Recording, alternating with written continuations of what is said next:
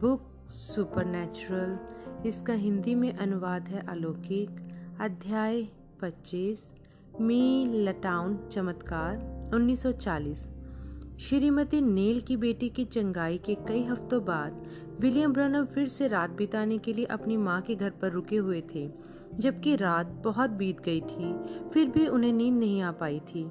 सो वे उठ गए और शयन कक्ष के खाली फर्श पर अंधेरे में ही चहलकदमी करने लगे। अपने हृदय पर एक अनिश्चित सा बोझ महसूस करते हुए उन्होंने सोचा, हो सकता है कि कोई कहीं पर बीमार है और उसे मेरी ज़रूरत है प्रार्थना करने के लिए। बिल बिस्तर के ही किनारे पर घुटनों के बल आ गए और लंबे समय तक प्रार्थना करते रहे, पर कोई चैन नहीं पाया। ऊपर देखने पर उन्हें कोने में सफ़ेद रंग का धब्बा सा दिखाई दिया, उस कुर्सी के पास में ही जिस पर उनकी माँ के धुलाई वाले कपड़ों का ढेर था। पर्याप्त अजीब रीति से वह कोमलता से धीमे धीमे चमकता सा प्रतीत हो रहा था, जब वह श्वेत पुंज उनकी ओर बढ़ने लगा। बिल समझ गए कि वह प्रभु का दूत है। वह एक छोटे, उजले बादल सा प्रतीत होता था। वह उजली धुंध उनमें समा गई और अचानक उन्होंने पाया कि वे स्वयं एक छायादार जंगल में से होकर गुजर रहे हैं। दूर कहीं से उन्हें एक मेमने के मिमियाने की आवाज़ आती सुनाई दी। वाह वाह वह बहुत असहाय सा सुनाई पड़ता था। बिल ने कहा, बेचारा नन्ना प्राणी, मैं जाकर देखता हूँ कि क्या मैं उसे ढूंढ पाता हूँ कि नहीं। वह उस दयनीय आवाज़ की दिशा में बढ़ने लगे।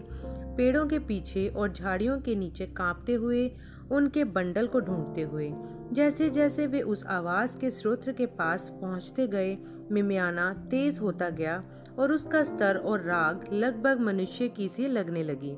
बिल रुक कर ध्यान से, सावधानी से सुनने लगे।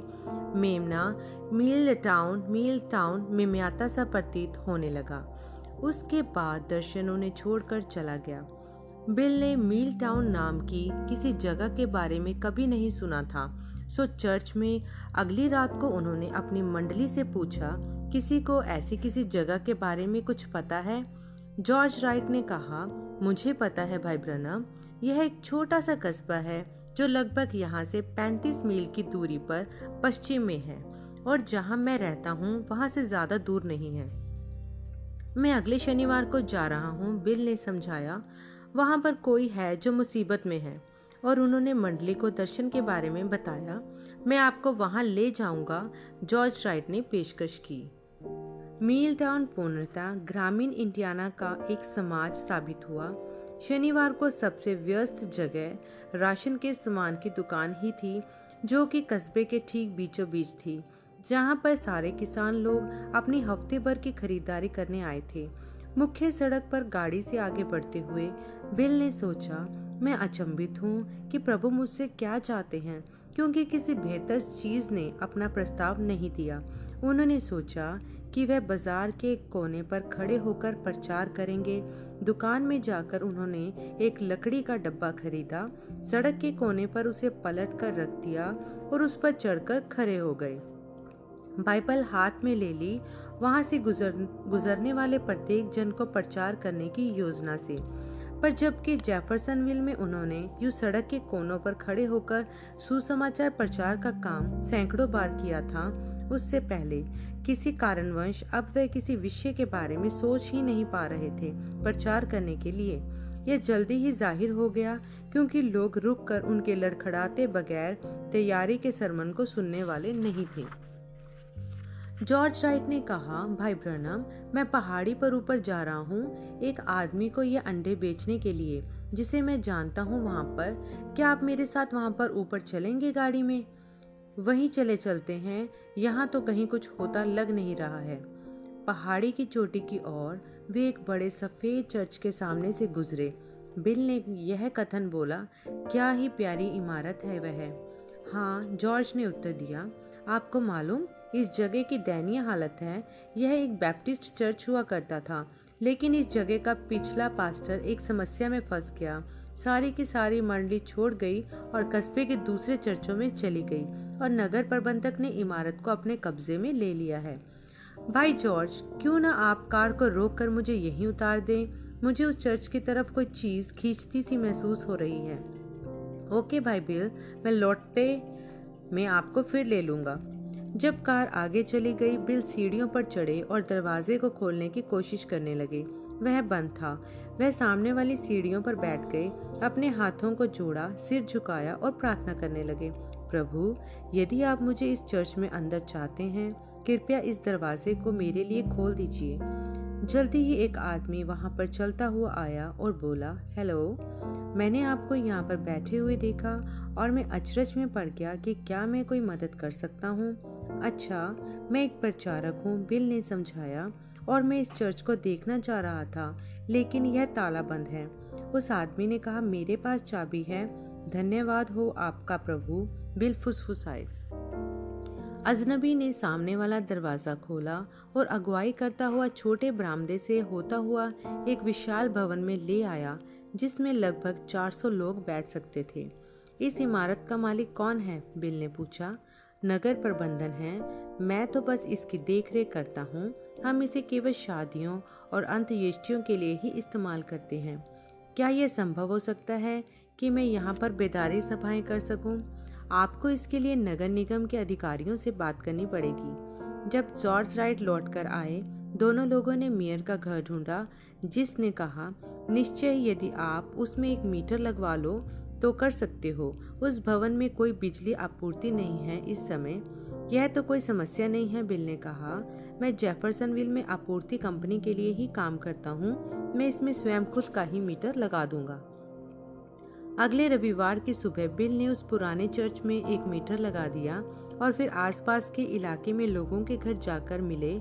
उन्हें यह बताते हुए कि बेदारी सभाओं का आयोजन किया गया है और आने वाले बुधवार की रात से शुरू होगी।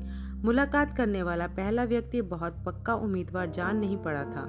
आप कैसे हैं जनाब? मेरा नाम है बिली ब्रैनम है। शुभ प्रभात, मेरा है जे। श्रीमान जे, हम लोग अगले बुधवार की रात को पहाड़ी के ऊपर उस सफ़ेद चर्च में बेदारी सभा करने जा रहे हैं। क्या पाएँगे? श्रीमान जी, बड़े कठोर किस्म के उबले अंडे साबित हुए। मैं मुर्गियाँ पालता हूँ, वह कड़कता सा बोला, मेरे पास चर्च आने का समय नहीं है। बिल ने ज़ोर दिया, क्या आप मुर्गियों को बस थोड़े से समय के लिए अकेला छोड़कर सभा में भी नहीं आ सकते। सुनो यार, वह आदमी गुस्से से बोला, तुम अपने काम से काम क्यों नहीं रखते हो? और मैं अपना काम करूँ? मैं आपकी भावनाओं को चोट नहीं पहुंचाना चाहता था, श्रीमान। यह बाकी पूरे दिन इसी तरह चलता रहा। ज़्यादातर लोगों ने उन्हें श्रीमान जे से अधिक तमीज दिखाई, लेकिन हर एक व्यक्ति जिससे उन्होंने बात की, उसने बेदारी सभा के इस विचार का विरोध ही किया। बिल ने हतोत्साहित ही महसूस किया होता। यदि उन्हें यह पता न होता कि वे यहाँ पर प्रभु के वचन के अनुसार ही आए हैं। मिल टाउन में कहीं खुदा के मेम ने मदद के लिए मिमिया रहे हैं, चूँकि दर्शन ने उनको बस एक छोटी सी जानकारी प्रदान की थी, कस्बे का नाम। बिल जानते थे कि उन्हें बस कोशिश करती रहनी होगी, जब तक वह जरूरतमंद मेमना सामने न आ जाए। जॉर्ज राइट ने स्थानीय अखबार में भी आने वाली बेदारी सभाओं की खबर निकलवा दी। अपने पास्टर का प्रचार इस तरह से करते हुए, एक और बिली संडे, बिल की एक जाने माने बेसबॉल खिलाड़ी से सुसमाचार प्रचारक बने व्यक्ति से तुलना करते हुए, जो 1935 में मर चुका था। यह चाल शायद काम कर जाती और एक छोटी भीड़ को तो खींच ही लाती। लेकिन विज्ञापन में यह भी उल्लेखनीय था, दिव्य चंगाई, और यह लिखा हुआ था कि रेवरेंड बिली ब्रैनम बीमारों के लिए प्रार्थना करेंगे। मिल टाउन के रूढ़ीवादी और रवैया ऐसे क्रांतिकारी विचार के लिए एकदम ठंडे पड़ गए थे। यहाँ तक कि वहाँ के रविवार वाले स्थानीय सेवकों ने अपनी मंडलियों में यह विज्ञापित किया था कि ऐसी बेवकूफियों से परे रहें। वहाँ के स्थानीय चर्च ऑफ़ क्राइस्ट ने तो यहाँ तक बढ़कर धमकी दे डाली थी कि उन सदस्यों को बाहर निकाल दिया जाएगा, यदि उन्होंने इस बेदारी सभाओं में जाने की हिम्मत भी की तो। ऐसे विरोध वाली पृष्ठभूमि के पीछे होते हुए इनमें कोई आश्चर्य की बात नहीं थी कि बुधवार को केवल चार जन श्रोताओं में बैठने वाले कतारों में उपस्थित थे। उस पुराने मिल टाउन बैप्टिस्ट चर्च में जॉर्ज राइट, उनकी पत्नी, उनका बेटा और उनकी बेटी। बिल ने अपना संदेश ठीक वैसे ही दिया जैसे कि भवन पूरी तरह से भरा हुआ हो। गुरुवार की रात ऐसी ही लगती थी कि बुधवार की रात का ही दोहराना होगी। सभा की शुरू होने से पाँच मिनट पहले एक आदमी मुँह में मक्के की दाल के आकार वाली पाइप लिए हुए आया और सीढ़ियों से चढ़कर खुले हुए दरवाजे के अंदर देखने लगा। इस आदमी को वहाँ खड़ा देखकर जॉर्ज राइट जल्दी से उसके पास गए ताकि उसे अंदर आने के लिए आमंत्रित करें। अच्छा श्रीमान हॉल, आपको देखकर अच्छा लगा। जॉर्ज राइट ने अभिवादन किया।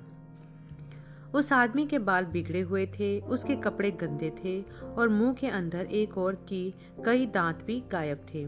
उसने अपने मक्के की बाल जैसे आकार वाले पाइप को पलटकर दीवार के किनारे ठक ठकठका कर उसकी राख को सीढ़ियों पर ही झाड़ दिया।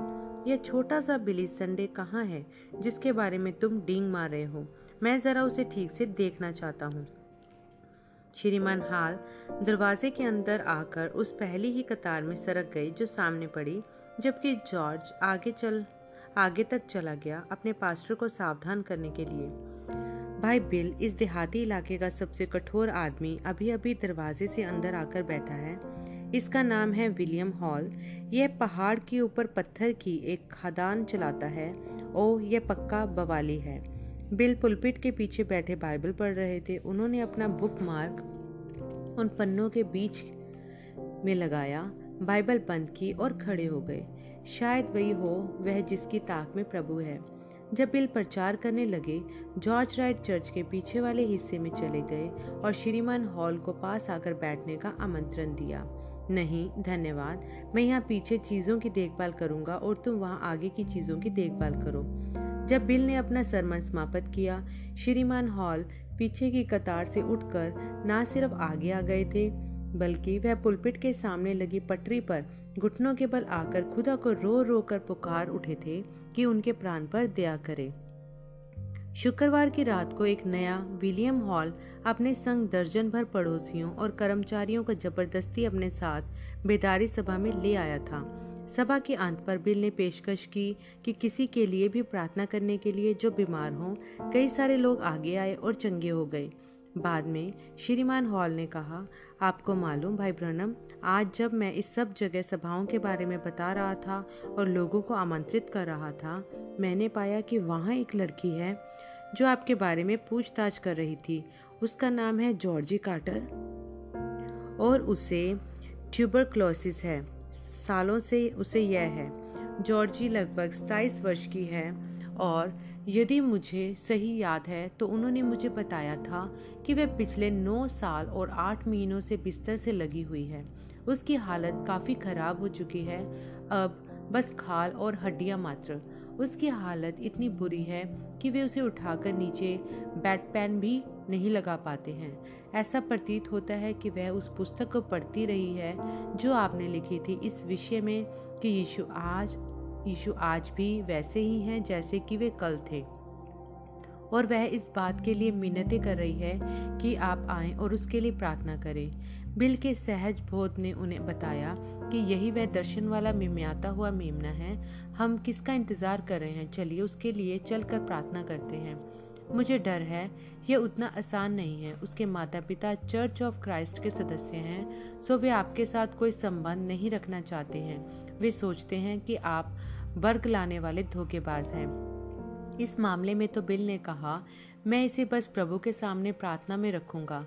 जो चंगाइयाँ शुक्रवार की रात हुई थी, उन्होंने तो आसपास के इस इलाके भर में बहस कर बर्रों का छत्ता ही हिला डाला था। क्रोध स्तैं पर दिखने लगा और कई लोग उपहास उड़ाने लगे थे। लेकिन कुछ लोगों में उत्सुकता का दंश लग गया था। शनिवार की रात को तीस नए चेहरे कतारों में बैठे दिखाई दे रहे थे। उस पुराने सफ़ेद चर्च में दर्जन भर और चंगाइयों ने स्थानीय विवादों की आग में और घी डाल दिया। सभा के पास श्रीमान हॉल, बिल के पास एक अच्छी खबर लेकर आए। कार्टर परिवार ने अपना मन बदल लिया है और वे अपनी बेटी के लिए आपको आज रात प्रार्थना करने की अनुमति दे देंगे। जब तक कि माता पिता में से एक भी उस वक्त घर में ना हो जब आप आए तो। मुझे लगता है कि जॉर्जी आपके लिए इतना ज़्यादा रो रही होगी कि उन्होंने उसकी संतुष्टि की आशा में ऐसा किया होगा। मैं सोचता हूँ कि उन्हें अपने पास्टर से पहले अनुमति प्राप्त करनी होगी। इससे पहले कि वे मुझे वहाँ उनके घर में आने दें। बिल ने टिप्पणी की। खैर, चलो चलते हैं। उस युवती के कमरे में दाखिल होने पर जो बिल ने देखा, उस झटके ने उन्हें उनके अंदर गहराई तक सहानुभूति से भर दिया। नौ वर्ष पुरानी अपनी बीमारी से जॉर्जी कार्टर इस हद तक नाश हो चुकी थी कि अब वह बिस्तर में खाल से लिपटे एक कंकाल स्वरूप पड़ी थी। उसकी बाहें झाड़ू की लकड़ी जैसी लगती थी। उसका भार पचास पौंड से ऊपर न रहा होगा। चादर पर उसके सिरहाने के बगल में ही बिल की उस छोटी सी पुस्तक यीशु मसीह कल, आज और युगन युग की एक प्रति रखी हुई थी। जॉर्जी के होठ हिले, लेकिन बिल सुन ना पाया कि उसने क्या बोला था। वे बिस्तर के पास गए और झुककर उसके लिए, उसके पास पहुँचे।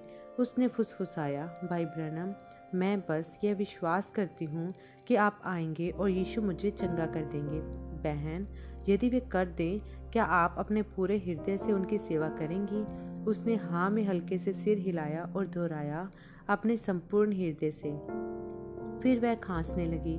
उसकी नर्स ने एक प्याला उसके मुँह के नीचे लगाया, पर वह बेचारी लड़की इतनी कमज़ोर हो चुकी थी कि उसके पास थूकने लायक पर्याप्त ताकत भी नहीं बची थी। उसके विश्वास को प्रोत्साहित करने के लिए बिल ने जॉर्जी को श्रीमती नेल की बेटी की चंगाई के बारे में भी बताया। जॉर्जी ने पूछा, आप मेरे लिए भी वही क्यों नहीं कर सकते जो आपने उस नेल लड़की के लिए किया था? बहन, वह एक दर्शन था। मुझे दर्शन पहले दिखना ज़रूरी है। दो हफ्तों में मैं एक और चार दिवसीय बेदारी सफ़ाई करने जा रहा हूँ, यहाँ मिल टाउन में। हो सकता है कि तब तक, खुदा। मुझे कुछ और स्पष्ट रूप से दिखा दे। फ़िलहाल अभी मैं आपके लिए प्रार्थना तो कर ही सकता हूँ, यदि मुझे मालूम है। यदि प्रभु मुझे कुछ और दिखाते हैं, मैं लौट कर वापस आ जाऊँगा, पर फिर भी मैं यह विश्वास करता हूँ कि हमारे इकट्ठे होकर साथ प्रार्थना करने के बाद आप भली चंगी हो जाएँगी।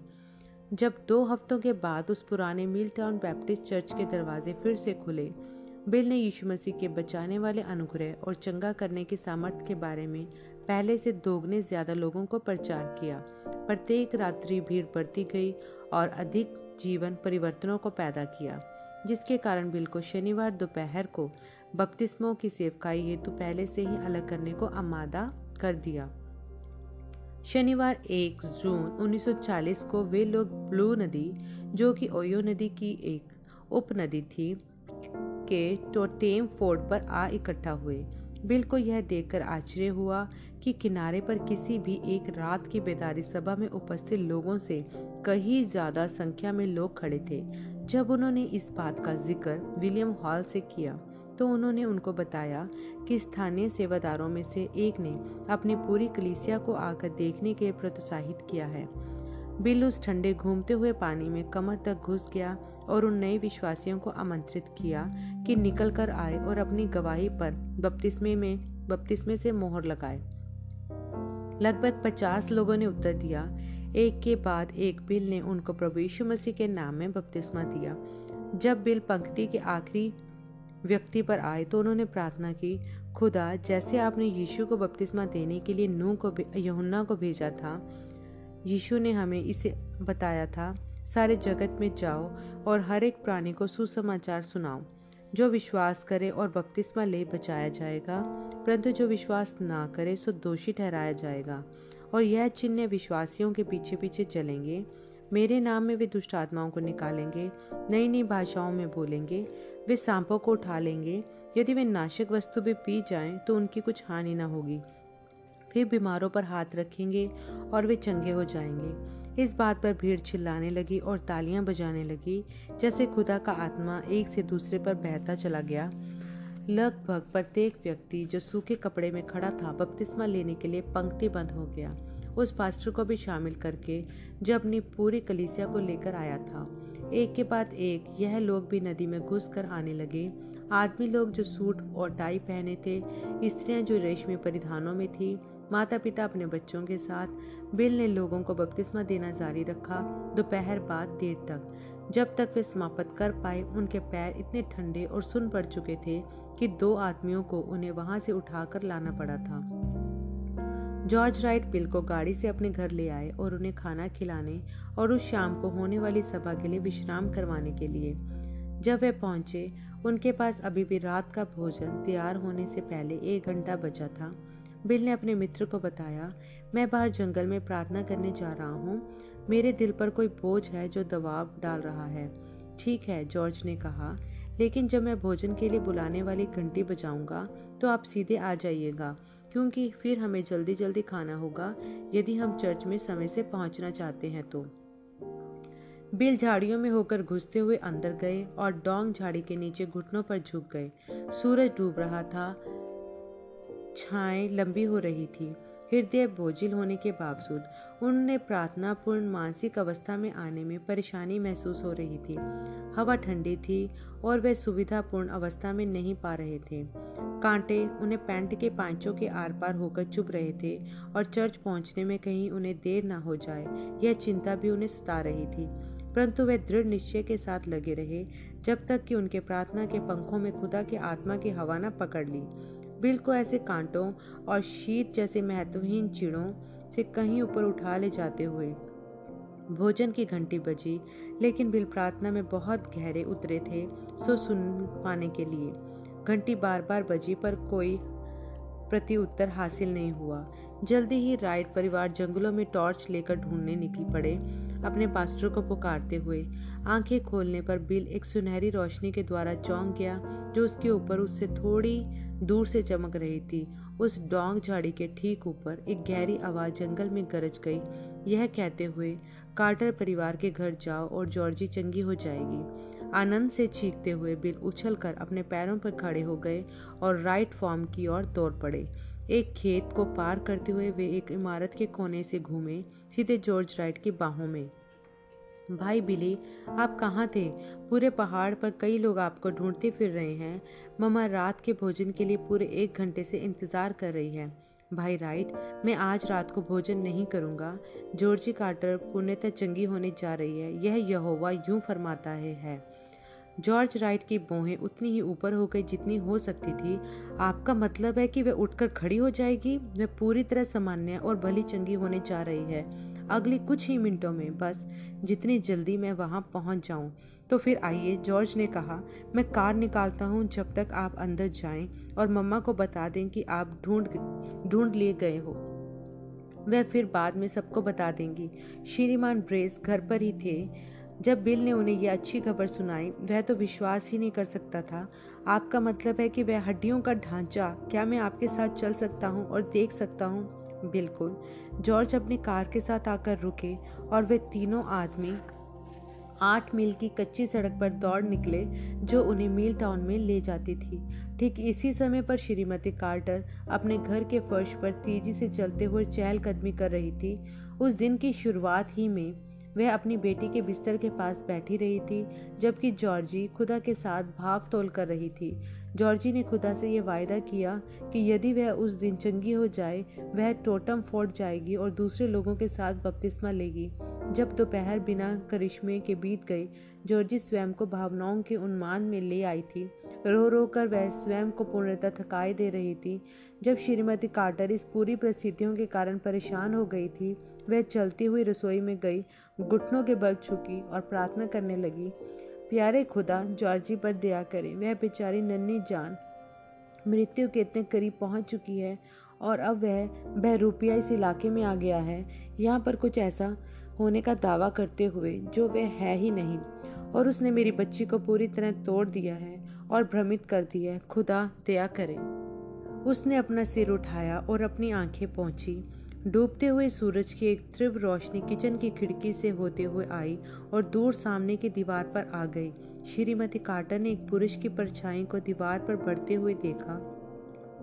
पहले तो उन्होंने यही सोचा कि यह तो उनके पति जो घूमकर इस ओर से घर में प्रवेश करने आ रहे हैं। परंतु जब वह छाया ठीक उनके पास तक पहुँचा, वह तो यीशु मसीह की परछाई जैसी लगने लगी। वह हकला कर बोली, कौन कौन हो तुम? वह परछाई घूमी और दरवाजे की ओर देखने लगी। श्रीमती कार्टर भी घूमी और उस परछाई बिली ब्रैनम को देखकर चौंक गई, जो उनके सामने वाले दरवाजे से अंदर घुसता चला आ रहा था, बिना खटखटाए ही। वह जानती थी कि वह ब्रैनम है, क्योंकि उन्होंने उनकी तस्वीर उस छोटी सी पुस्तक में देखी थी, जिसने उनकी बेटी को पूरी तरह उत्तेजित कर डाला था। ब्रनम एक बाइबल को थामे हुए थे ठीक अपने हृदय के ऊपर और उनके पीछे पीछे दो और आदमी थे। एक तो वहाँ का स्थानीय आदमी था, जॉर्ज राइट, और दूसरे आदमी को वह नहीं जानती थी। यह तीन आदमी उनके सामने से गुजरते चले गए जॉर्जी के कमरे की ओर, पर वहाँ पर पहुँचने से पहले ही वे गायब हो गए। श्रीमती कार्टर ने उछलकर अपने हाथों को अपने मुँह पर रख दिया और चिल्लाकर बोली, ओ, दया होवे, मैं ज़रूर सो गई होंगी। अपनी बेटी के शयन कक्ष में दौड़ते हुए पहुंचकर वह बड़बड़ाने लगी, जॉर्जी जॉर्जी, तुम कभी अनुमान नहीं लगा सकती कि क्या हुआ है। मैं वहाँ किचन में प्रार्थना कर रही थी और उन्हें एक कार के आकार, आकर घर के सामने रुकने की आवाज़ सुनाई दी। कार का दरवाज़ा धड़ाके के साथ बंद हुआ। श्रीमती कार्टर ने शयन कक्ष के खुले हुए दरवाजे के पार किचन में देखा और देखा कि जवान रेवरेंड ब्रनम उनके सामने वाले दरवाजे से होकर चले आ रहे हैं। बाइबल को अपने सीने पर थामे हुए। उनके पीछे पीछे दो आदमी भी चलते हुए अंदर आ गए। यह समझने के लिए कि बहुत ही विचित्र था। उनकी आँखें उनके सिर के अंदर पलट गई और वे बेहोश हो गई। फर्श पर ऐसे जा गिरते हुए जैसे कि कोई आटे की बोरी हो जो कुर्सी से नीचे गिर पड़ी हो। जब बिल कार में से बाहर निकले कार्टरों के घर के सामने वे संपूर्ण आत्मविश्वास की उत्तेजना अपने शरीर में होकर बहते हुए महसूस कर रहे थे। कुछ भी उन्हें अब रोक नहीं सकता था। उन्होंने एक दर्शन देख लिया था कि आगे क्या होने जा रहा है और वे जानते थे कि वे कहाँ पर हैं। जैसे जैसे वे ऊपर चढ़ते हुए सीढ़ियों से पोर्च की ओर, ऐसा लगा जैसे कि उनकी आत्मा उनके देह से अलग हो गई हो। उन्होंने स्वयं को देखा कि उन्होंने सामने वाला दरवाज़ा खोला और बिना खटखटाए चलते हुए अंदर चले गए। वहाँ बिस्तर पर वहाँ पर वह लेटी हुई थी। दैनीय युवा महिला, जॉर्जी कार्टर, एक मिस्री मम्मी की तरह पतली हुई, सूखी हुई। उसकी माँ ने उसके बिस्तर के एक और घुटनों के बल झुके हुए उनकी ओर एक निगाह डाली और बेहोश हो गई। बिल ने स्वयं को चलकर बिस्तर पहुँचते हुए देखा, फिर उनकी आत्मा फिर से उनके शरीर में दोबारा प्रवेश कर गई। उन्होंने कंबलों के नीचे पड़ी उस नाजुक लड़की की और निगाह नीचे डाली और कहा बहन जॉर्जी प्रभु यीशु मसीह जिसने तुम्हें प्यार किया और जिन पर इस सारे समय भरोसा करती रही हो वही यीशु आज रात मुझसे जंगल में आकर मिले और एक दर्शन के द्वारा मुझे बताया कि तुम भली चंगी हो जाओगी। इसीलिए मैं तुम्हारे हाथ के बल लेते हुए आ, लेता हूँ और कहता हूँ यीशु मसीह के नाम में अपने पैरों पर खड़ी हो जाओ और संपूर्ण चंगी हो जाओ। उसके हड्डीनुमा हाथ को थामकर बिल ने धीमे से उसे खींचा पर धीमे धीमे करने की कोई ज़रूरत ही न थी। जॉर्जी चीख उठी थी, जैसे ही अलौकिक शक्ति ने उसके देह को ऊर्जा से भर दिया था। जो कुछ भी वह ओढ़ी हुई थी, उस सब कुछ को फेंक कर वे अपनी कैद में से कूद कर बाहर आ गई। एक जीवंत जैसे कि क्रिसमस की सुबह एक स्कूल जाने वाली लड़की हो। जॉर्जी की छोटी बहन दूसरे कमरे से भागती हुई अंदर आई हलचल को देखने के लिए।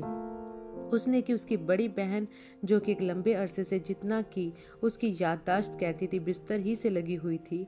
पूरे कमरे में चारों तरफ़ एक छोटे कंकाल की तरह नाच रही थी। इस झटके ने उस लड़की को अपनी तर्क शक्ति से थोड़ी सी देर के लिए संपर्क, संबंध विच्छेद कर दिया। वह चीखने लगी और अपने बाल पकड़कर सामने वाले खुले दरवाजे से बाहर दौड़ गई। यह चीखती हुई, कुछ हो गया है, कुछ हो गया है। श्रीमान कार्टर, खलियान से वापस लौटकर आ रहे थे, दूध की बाल्टी लेकर, चीखे सुनकर अनिष्ट की आशंका से भरने के लिए। भरने के कारण दूध की बाल्टी छोड़कर घर की ओर दौड़ पड़े। दरवाजे में ही रुक गए और बुरी तरह से चकित होकर अपनी बेटी जॉर्जी को ताकने लगे, जो पियानो पर बैठी हुई थी और एक भजन बजा रही थी, झंझन की आवाज़ के साथ जो उसने तब सीखा था जब वह एक छोटी लड़की थी। यीशु रख सलीब के पास चश्मा जहाँ बहता, मिलता मुफ़्त जो सबों को कैलवरी से निकलता। बाद में जॉर्ज राइट गाड़ी से ऊपर पहाड़ पर चर्च चले गए ताकि वहाँ इंतज़ार करती भीड़ को बताएँ कि क्यों रेवरेंड ब्रनम समय पर पहुँच नहीं सके। वहाँ पर मौजूद प्रत्येक इस सब चमत्कार को अपनी आँखों से देखना चाहता था। जब तक वह कार्टरों के घर तक पहुँचे, जॉर्जी अपने हाथों और घुटनों के बल सामने के आँगन में घूम घूम कर फूलों और घास को चूम रही थी। ज़ाहिर सी बात थी कि अगली रात को वह पुराना सफ़ेद चर्च दीवारों तक लोगों से खचाखच भरा हुआ था। सभा में समाप्त होने के पश्चात विलियम हॉल ने पूछा, भाई प्रणम, अब यहाँ के लिए अपनी, आपकी आगे की क्या योजना है? मैं निश्चित नहीं हूँ। मैं दर्शन वाले खोए हुए मेमने को ढूँढने से आगे सोचा ही नहीं। जॉर्ज राइट टो लेते हुए बोले, यह बड़े ही शर्म की बात होगी यदि इन लोगों को यूँ ही बाइबल की आधारभूत अच्छी शिक्षाओं को प्राप्त मात्र में दिए हुए ही छोड़ दिया गया हो। बिल ने सहमति जताई। मैं सोचता हूँ कि मैं नियमित रूप से वापस आ जाया करूँगा, जब तक कि खुदा ही किसी और को उठाकर खड़ा ना करे, यह काम संभालने के लिए। जॉर्ज कार्टर एक अच्छे स्वास्थ्य में, उन्नीस तक जीती रही, जब उसे स्तन कैंसर हुआ पाया गया, तब वह इकतालीस वर्ष की थी। जब वह कैंसर का पता लगा, वह मेटास्टेटाइज हो चुका था मतलब उसके ठीक, चंगा हो सकने की कोई चिकित्सीय आशा नहीं बची थी। व्याकुलता वंश उसने विलियम ब्रनम से अपने लिए प्रार्थना करने को कहा। उन्होंने की और जॉर्जी कार्टर फिर चंगी हो गई। वह चौतालीस और वर्ष जीवित रही और आखिरकार उसकी मृत्यु चौरासी वर्ष की उम्र में 22 मार्च उन्नीस सौ अठानवे को हुई। श्रीमती हाल ने भी, जो आगे चलकर बाद में मिल टाउन बैप्टिस्ट चर्च के पास्टर बने, अपनी सहमति जताई। यह बढ़िया होगा कि इस अच्छे पुराने चर्च को अंत्येष्टियों के अलावा भी किसी चीज़ के लिए इस्तेमाल किया जाए, वैसे भी उनकी संख्या कुछ ज़्यादा ही हो गई, मालूम पड़ती है। सोमवार को वह एक और होने वाला है। ओ, कोई ऐसा जिसे मैं जानता हूँ। जॉर्ज ने पूछा, मैं सोचता हूँ कि वह तुम जानते होंगे श्रीमती, श्रीमान जे को। जॉर्ज और बिल ने एक दूसरे की ओर देखा। जॉर्ज ने कहा, मैं सोचता हूँ कि वे और अधिक मुर्गियाँ नहीं पाल पाएँगे अब। बिल ने जोड़ा, यह बुरी बात है कि उन्हें थोड़ा समय भी नहीं मिल सका अपने प्राण की भी देखभाल करने का।